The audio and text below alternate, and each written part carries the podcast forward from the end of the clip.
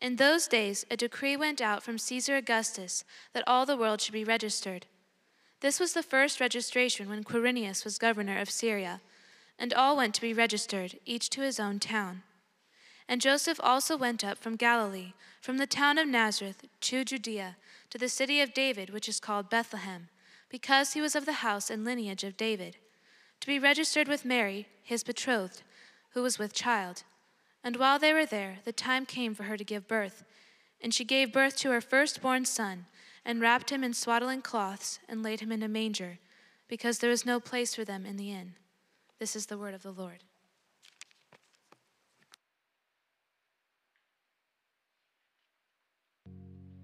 Silent night. Oh.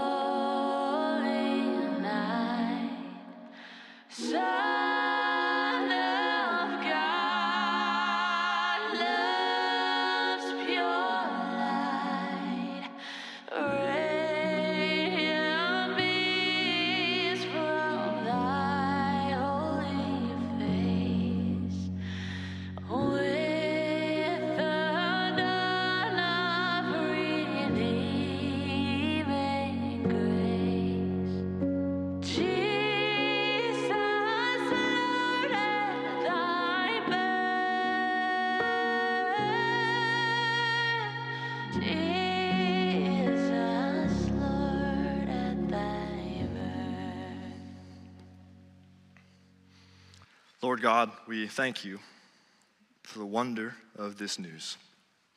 Um, we just sang, where uh, in this world of sin, where meek souls will receive him still, the dear Christ enters in. Lord, we pray that would be true in our hearts this morning. We thank you for the wonder of the incarnation of your Son, Jesus Christ. We thank you that he would descend from the highest of heights all the way to the lowest of depths, that the God with no limitations would condescend to the frailties of a human body, that he would trade the throne for the manger and then trade the manger for the cross. Lord, these mysteries, this mystery of the God made flesh, these are such profound things that our minds struggle to even grasp them, and yet we know that your word has not failed, and you have revealed these truths to us. And so for that we praise you, and we thank you that you have made these things known. We see later in chapter 2, we know that, that the shepherds marvel that God has made these things known to them. And Lord, we marvel that you have made them known to us. And Lord, we are so familiar with this tale that we can grow overly familiar with it that it stops to amaze us. And so I ask that you would stir in our hearts this morning a renewed wonder at the glories of Christ through this incarnation. And may he receive all the glory, all the honor, all the praise in our hearts and our minds this day. And we ask this in the beautiful name of our Savior Jesus. Amen. I invite you to turn in your copy of God's Word to Luke chapter 2. Luke chapter 2 is where we'll be at this morning. It's a story that's quite familiar to most, if not all of us. In fact, if I were to start by just reading the opening words that Aubrey just read to us and say, In those days, a decree went out from Caesar Augustus, and to stop there, you could probably keep going you could probably fill in some of the gaps, fill in some of the details. And so we're pretty familiar with these things, and we are maybe overly familiar with them in the sense that it ceases to amaze us, that we lose our wonder at what is really being described here. Maybe you'll even read this story this upcoming week or in the weeks to come with family or friends, and you'll gather and you'll read this story. So we do when we gather together as a family. This year will be our first Christmas celebrating without my grandfather, but every year he would read us the Christmas story before we opened gifts or any of those activities. It was after the meal. I mean, there's only so, you know, only stretch it so far, but it was before all the gifts and all the other activities. And you know, as a kid, it was always a special thing to have grandpa read the Christmas story, but at the same time, you're thinking, I already know this. Let's move on to the gifts. Um, and the way that our family does the gift exchange is that you would draw a name and you don't know who has your name, and there's 30 some people there, and so you're, you know, it, it, you could be waiting a long time. And so as a kid, the last thing you want to do is add on top of it, hey, we got to read this story we've heard a hundred times before. And so, you, you know, you, you get that. But at the same time, there's a childlike wonder that comes at Christmas time too, isn't there? That even though Christmas comes every year, even though it's, it's the same thing every year, the, the kids are just captivated by the wonder of it all. And so maybe for us, we could use some of those childlike eyes this morning as we remember the wonder of this story. The familiar story, one we've heard before, no doubt, but one that I pray captivates our minds and our hearts afresh today. It is perhaps true that our greatest challenge is not whether we are entertaining things that are false, but whether we are still enthralled with the things that are true. Trevin Wax writes this The church faces her biggest challenge not when new errors start to win, but when the old truths no longer wow.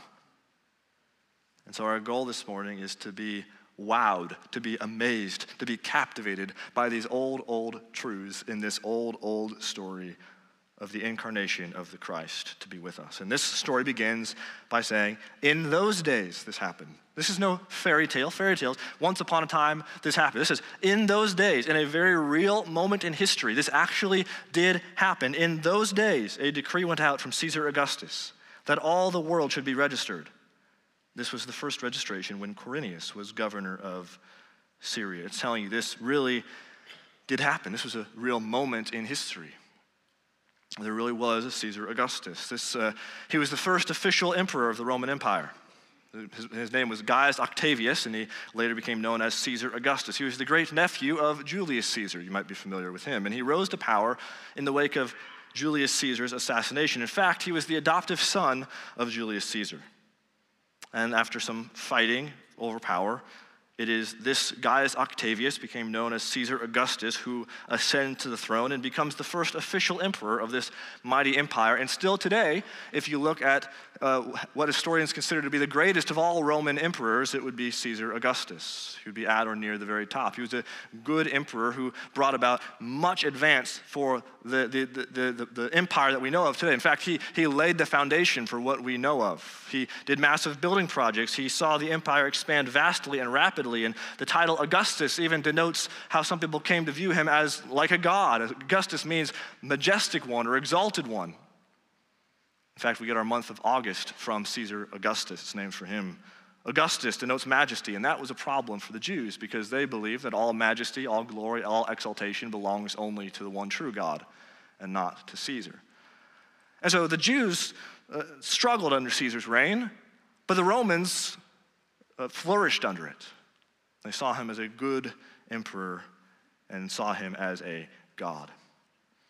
Now, in order for Augustus to rule this empire, he had to have others working underneath him. Think about the way that we have it set up in, in our country. So you've got the president over, you know, over the country, and then you've got governor over a state, and you got mayor over a town. Think of it in that regard, and so too with the Roman Empire. So you have Caesar Augustus over the whole Roman Empire. In fact, it says that all the world should be registered. So it's just telling you, hey, this, this is the biggest empire known to man at the time.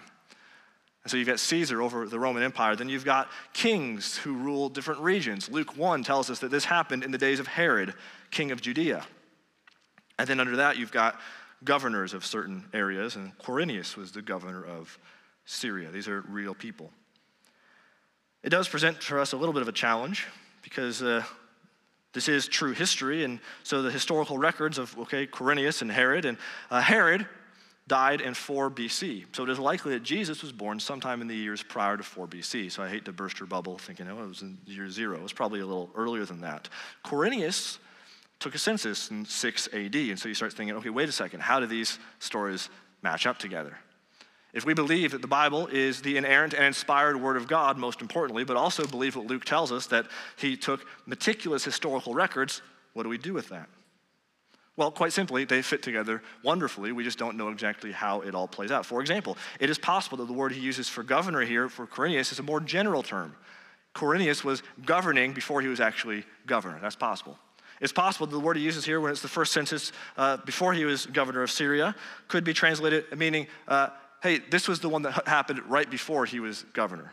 That could be possible. Or it could be that this census just took a really long time to be accomplished in a massive empire like this. We don't need to see it as a historical challenge. But the reason I even bring that up is to tell you that the historical fact of this story is clear.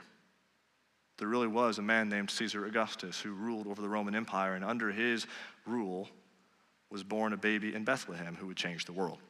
This really did happen in history. And so there really was a day in history where a decree came from Caesar in Rome all the way to Joseph in Nazareth about a census that was to be taken, a census that was likely taken for tax purposes. It was taxation. maybe to fund the massive building projects that were being undertaken. See, Caesar Augustus was known for some of the, some of the massive building projects that he undertook, including a temple to Caesar. And so it is no small irony that the Caesar, who is known for building, issues a decree that reaches a humble builder in Nazareth named Joseph. So the message comes bringing the news of a census. And put yourself in Joseph's shoes, Mary's shoes, for a moment in those days.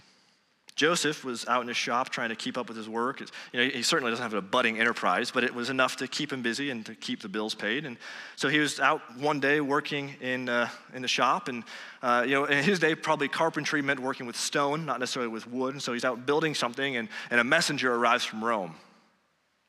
Joseph had heard rumblings about what was coming, but he wanted to keep kind of putting it off and hoping, not, now, not now. They say, Caesar has issued a census and everyone's got to go home. That seems there was probably some time frame on it too, because uh, why else would you take a nine months pregnant wife instead of waiting a few more months? There's probably some sort of time frame on this whole thing. And uh, so Joseph's just hoping, okay, please, not now. I imagine Joseph saying, this could not have happened at a worse possible time. Because Joseph was betrothed to a woman named Mary who was pregnant.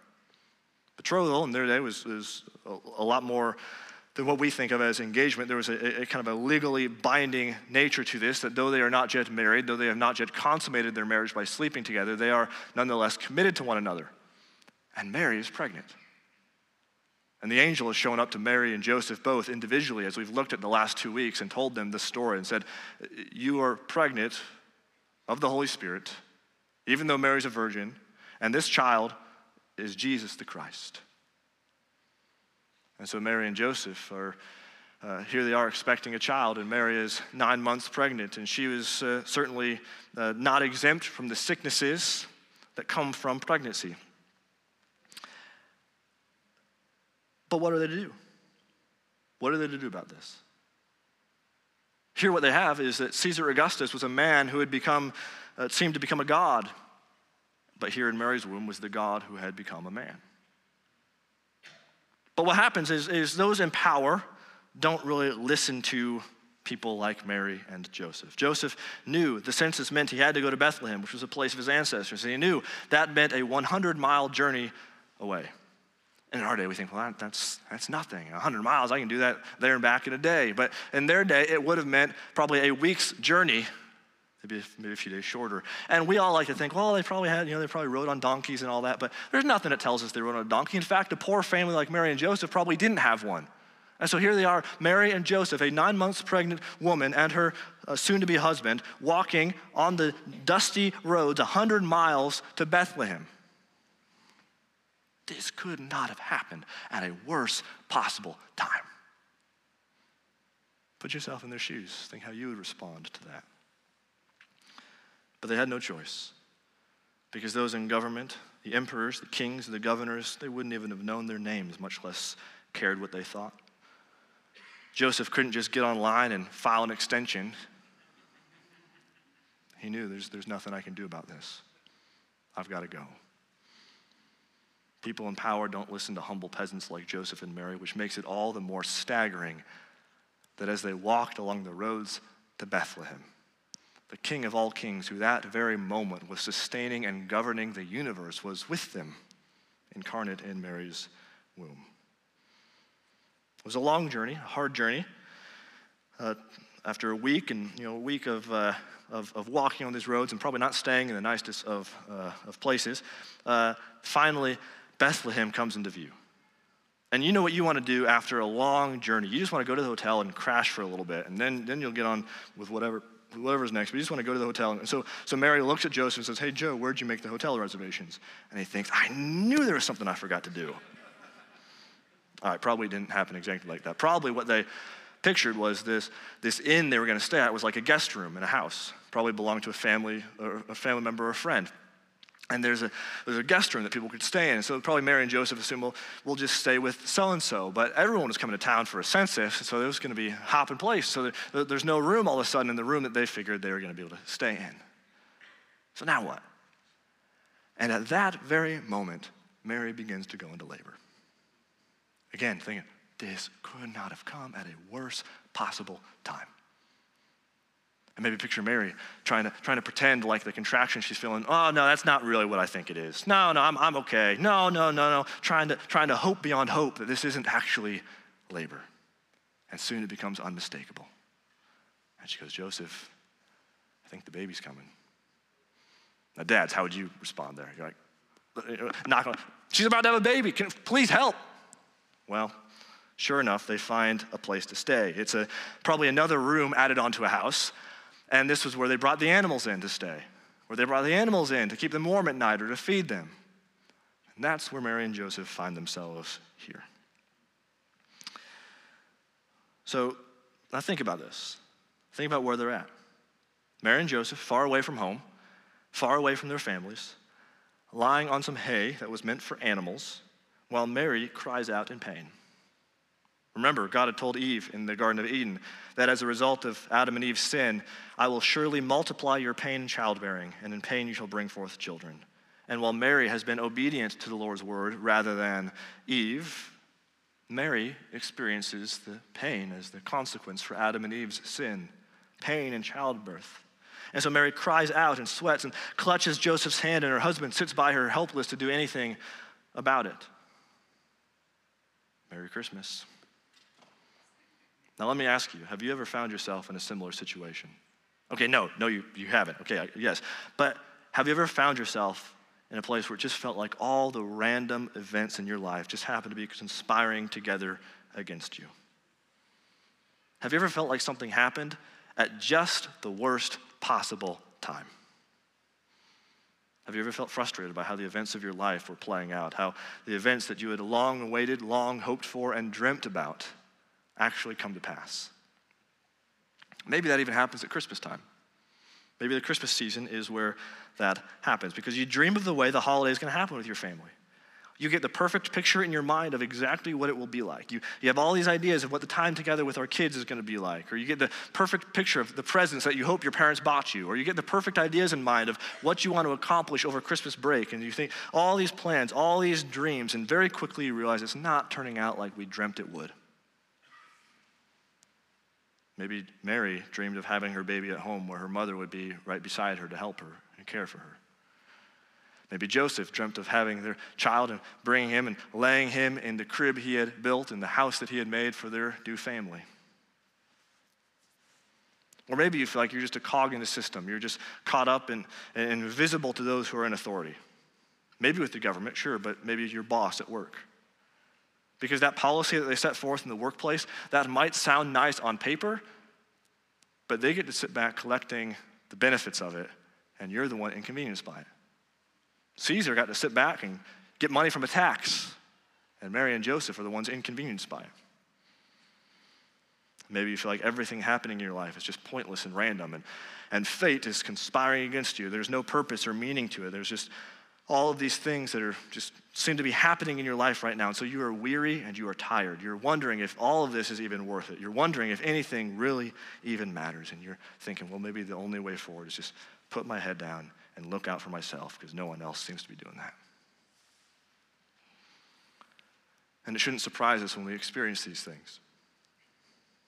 When we experience weariness and discouragement, when we experience feelings of pointlessness and meaninglessness. These are common ailments of young and old alike.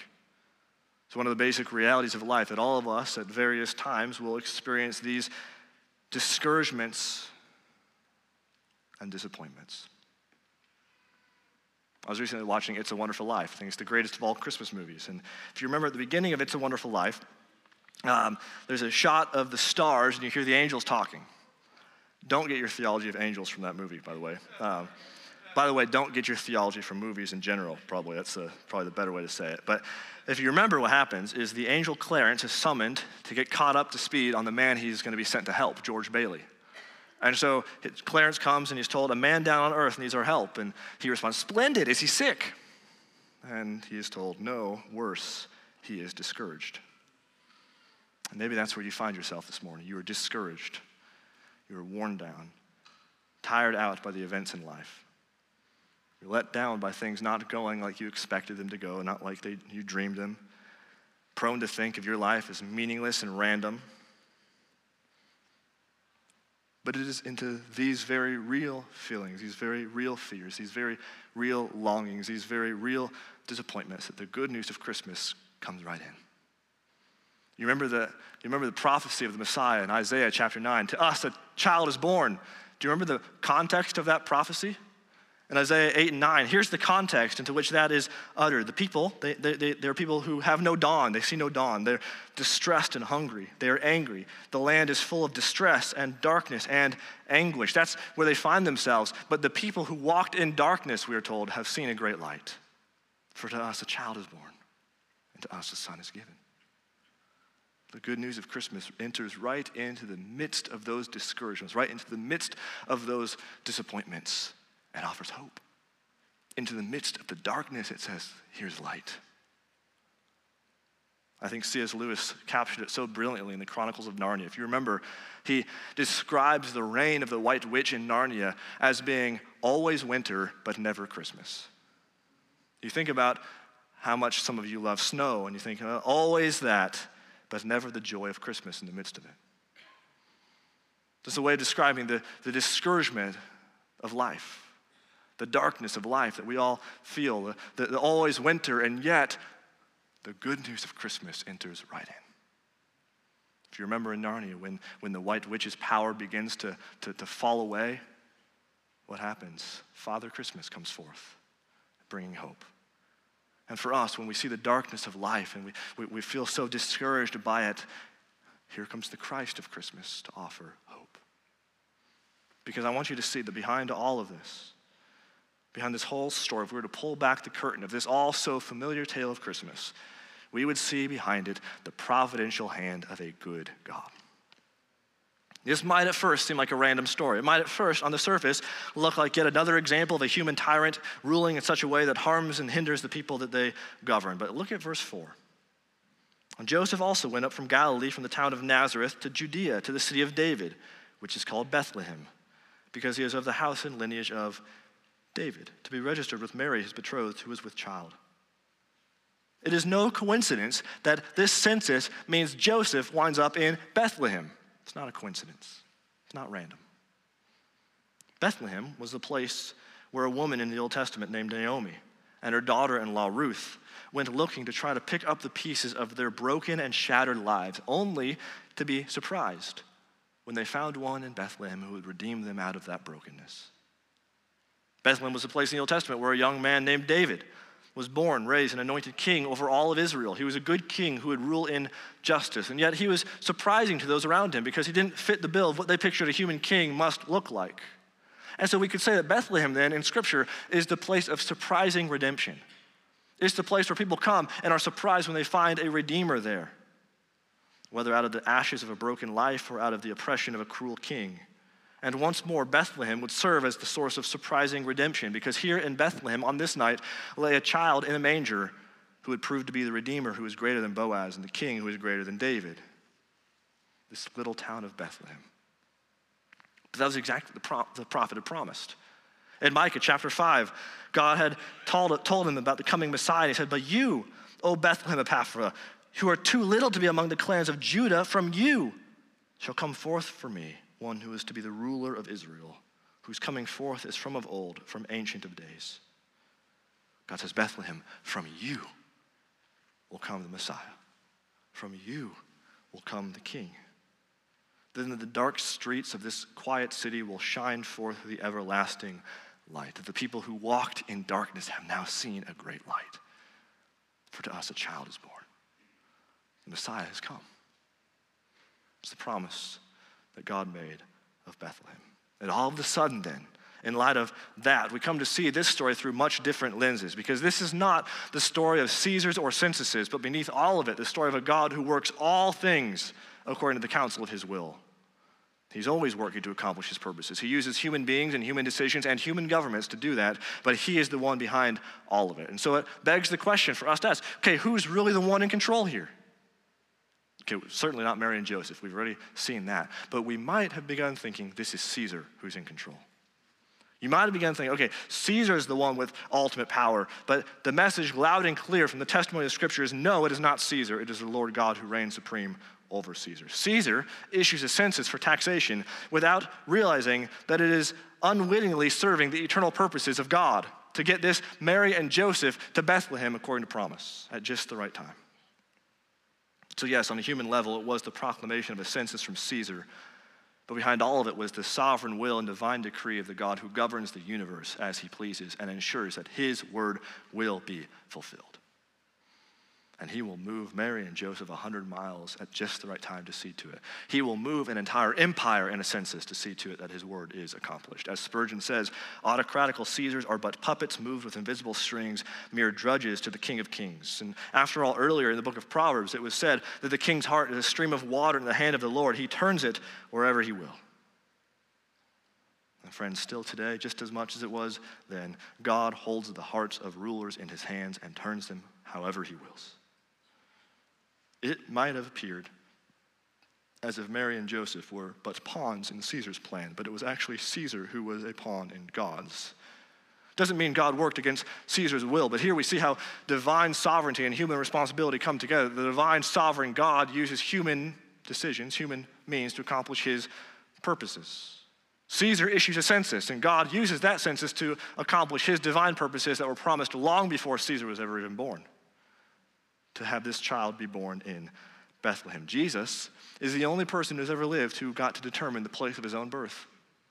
Long before the Son of God said that's where the Messiah is going to come from. And in the fullness of time, he takes on human flesh and is conceived in the womb of a Virgin Mary in Nazareth. And then God moves a whole empire to get them to Bethlehem, where she will give birth.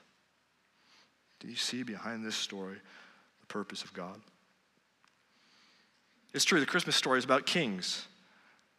There's King Caesar over all the Roman Empire, there's King Herod over Judea, who rules with an iron grip over Israel.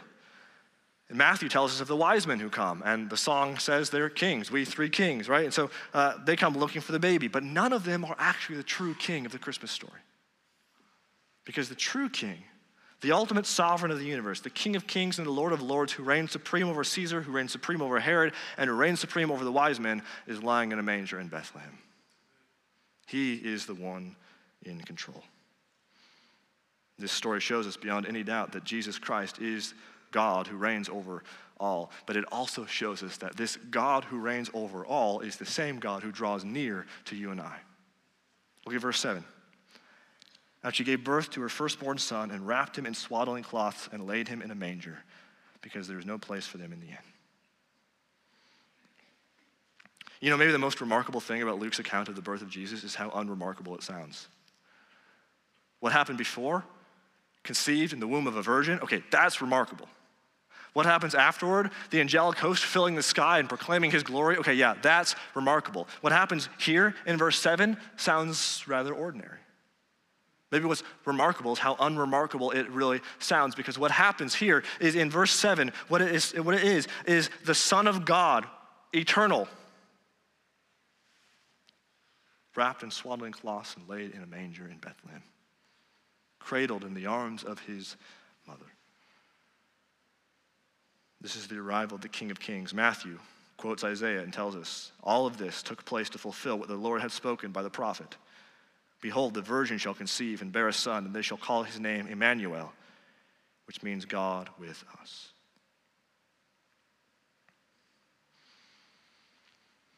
Will God indeed dwell with man on the earth? The answer is yes. Here he is. Merry Christmas.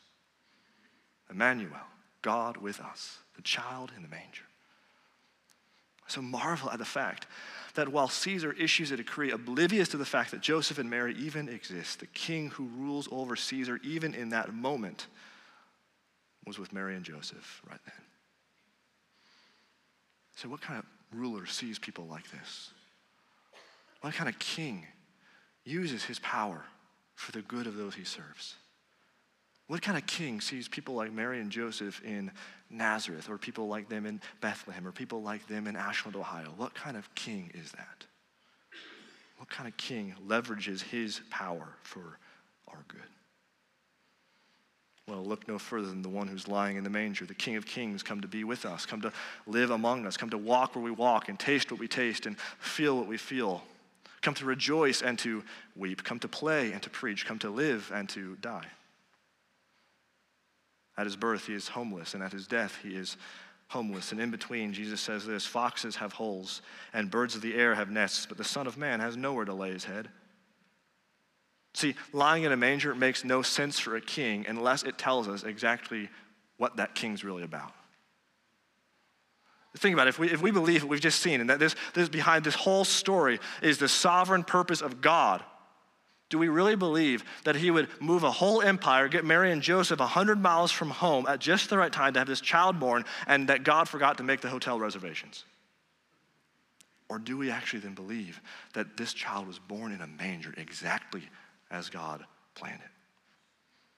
Because his birth in the manger, in the lowly, humble estates, is a clue for us about who he came for.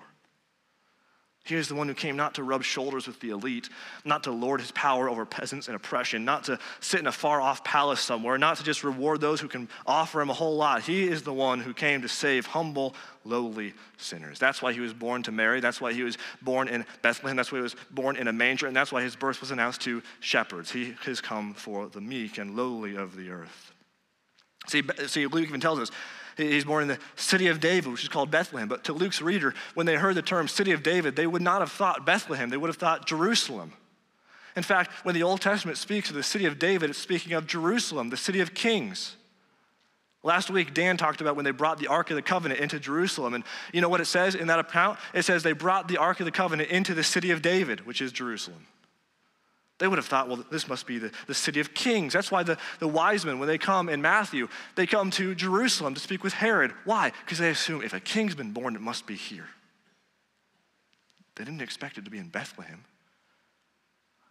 They thought it would be in the place of the kings, but really it's the place where surprising redemption is birthed. Where people are surprised by the rescuer, surprised by the Redeemer who comes. You can see throughout his life, Jesus did live among human beings, and he did do the things inherent to human life except for sin.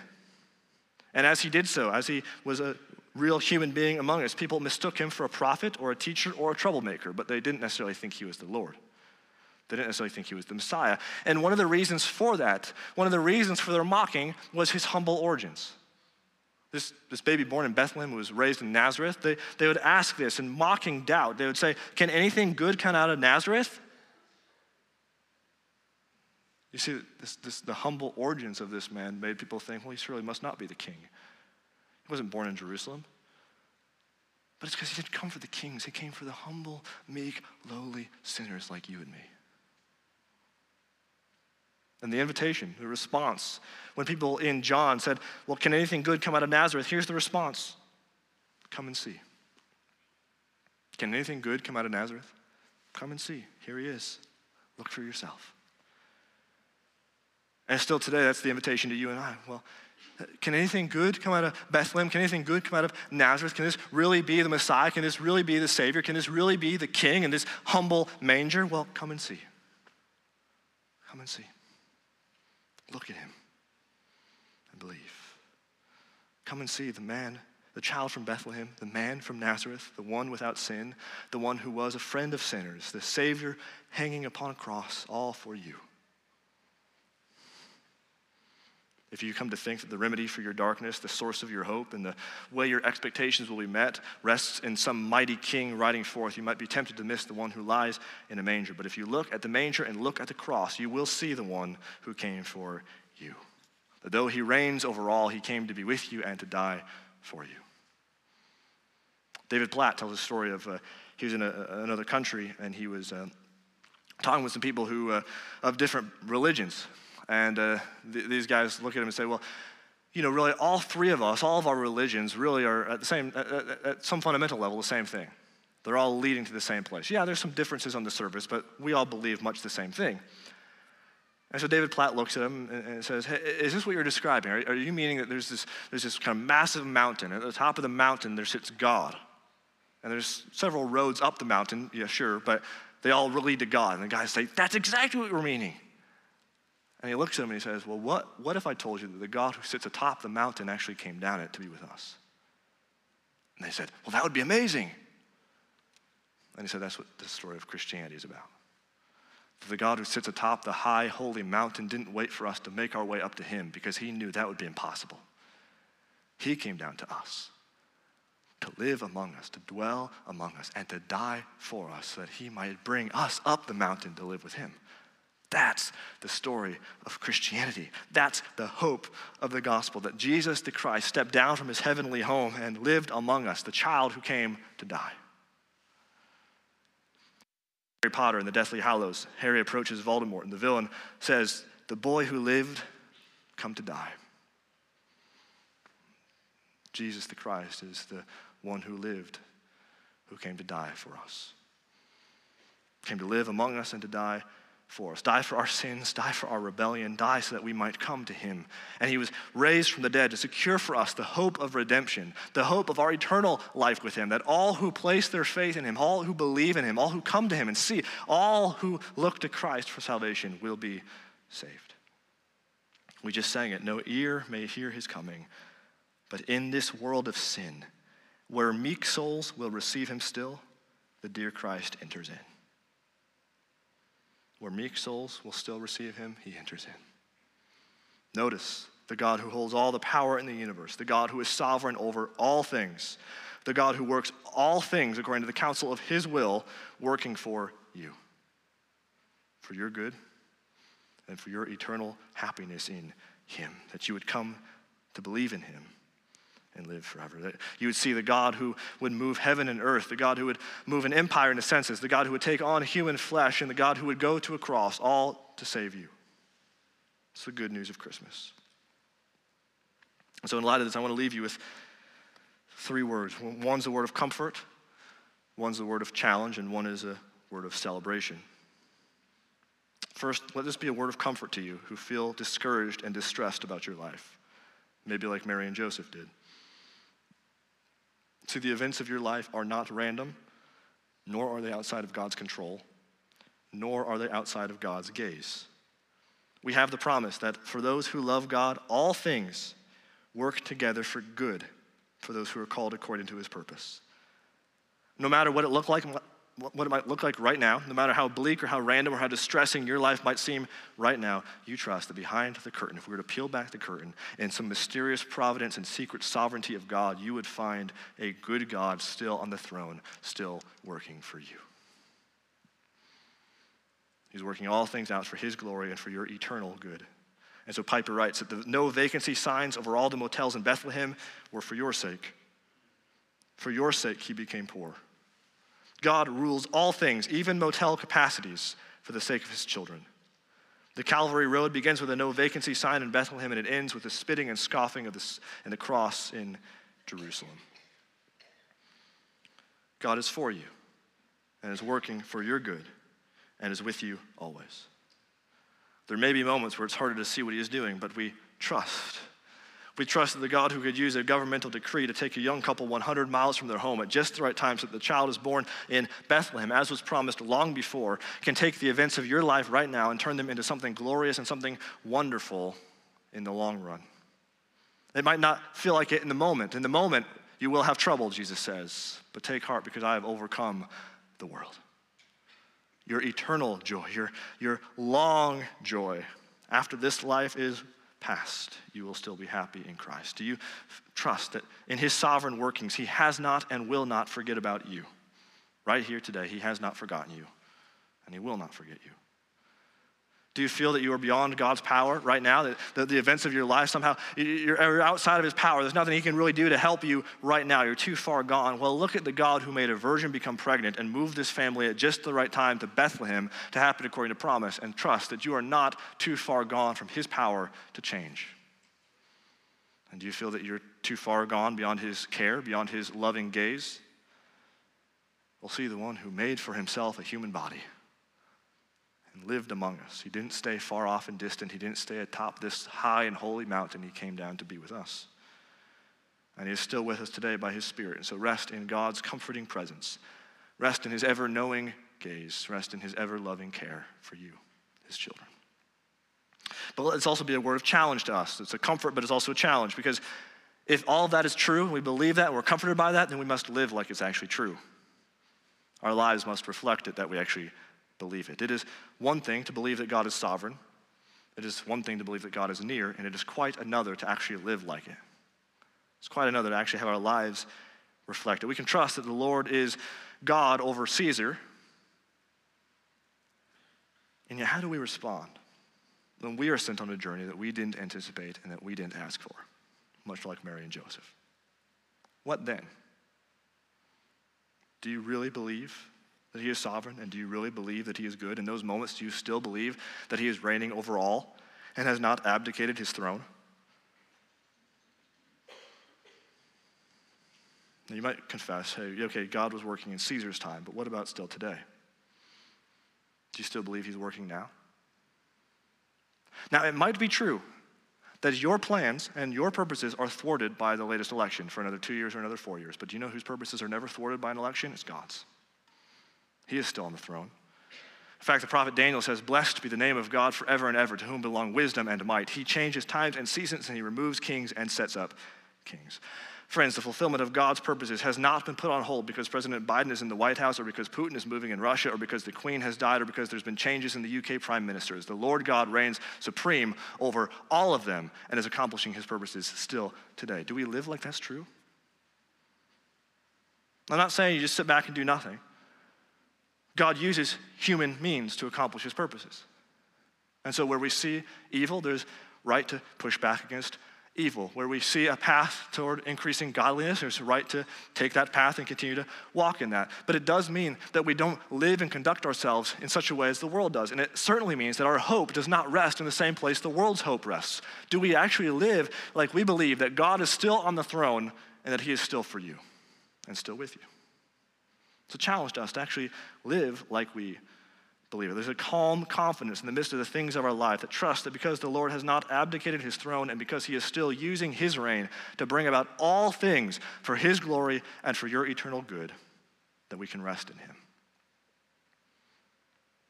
So, are you living your life right now with the confidence that God is in control and he is with you now by his Spirit? Do you believe? That because of Christ Jesus, neither death, nor life, nor angels, nor rulers, nor things present, nor things to come, nor powers, nor height, nor depth, nor anything else in all of creation will be able to separate you from the love of God that is in Christ Jesus your Lord. Let's live like God is sovereign and let's live like God is near to us right now.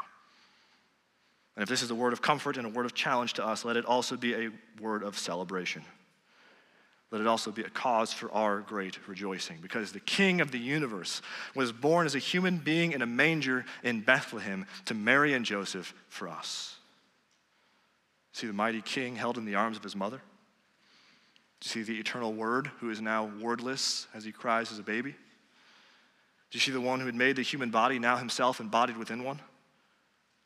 This birth is the evidence of God with us, and the circumstances of his birth in a manger in Bethlehem is the evidence of who he came for humble sinners like you and I. It wasn't to the powerful, it wasn't to the elite, it wasn't to the kings, it was to us. And let this be a cause for our great rejoicing that he sees those who feel unseen. He hears those who feel unheard. He knows those who feel unknown. He loves those who feel unloved, and he is with those who feel alone even now. See, at his birth, it might have seemed like Caesar Augustus was in control, but really it was the King of Kings who was lying in a manger in Bethlehem. And at his death, it may have seemed like Pontius Pilate was in control, but in reality, it was the Lord of Lords who stood in chains beside him.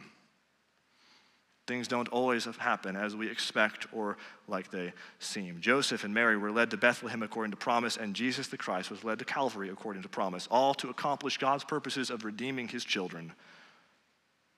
The baby born in the manger is the Savior, the one who would deliver all of his people from their sins. A humble Savior come for humble sinners. God made man to be with man, to bring man to God, for all who believe in him. It's a beautiful song, captures it well. It says, Born thy people to deliver, born a child, and yet a king. Born to reign in us forever, now thy gracious kingdom bring. By thine own eternal spirit, rule in all of our hearts alone. by thine all sufficient merit, raise us to thy glorious throne. Today he was born to reign in us forever because he deserves all glory in the universe. Our text began In those days, a decree went out from Caesar Augustus. And the title Augustus denotes majesty, exaltation, and worship, but it was not Caesar who is worthy of it. It's not Caesar who's worthy of our praise, worthy of our adoration, worthy of majesty. Today, Caesar Augustus lies dead in a tomb, and his legacy lives on simply through statues. And the Lord Christ reigns supreme on the throne of the universe, even still today. He is the one worthy of all majesty, all glory, and all exaltation, both today and forevermore. And so, in, our day, with so much vying for our attention, so much vying for our praise, our prayer is may Christ rule in our hearts alone this day. May He have the supreme spot of authority. May He receive all majesty, glory, and dominion forever and ever in our hearts. Father, we ask that you would do this. We thank you for your gift of your Son to us to rescue and redeem us. And we pray that He would reign in our hearts today, and that in all things we might exalt His great name. And we ask this in His name.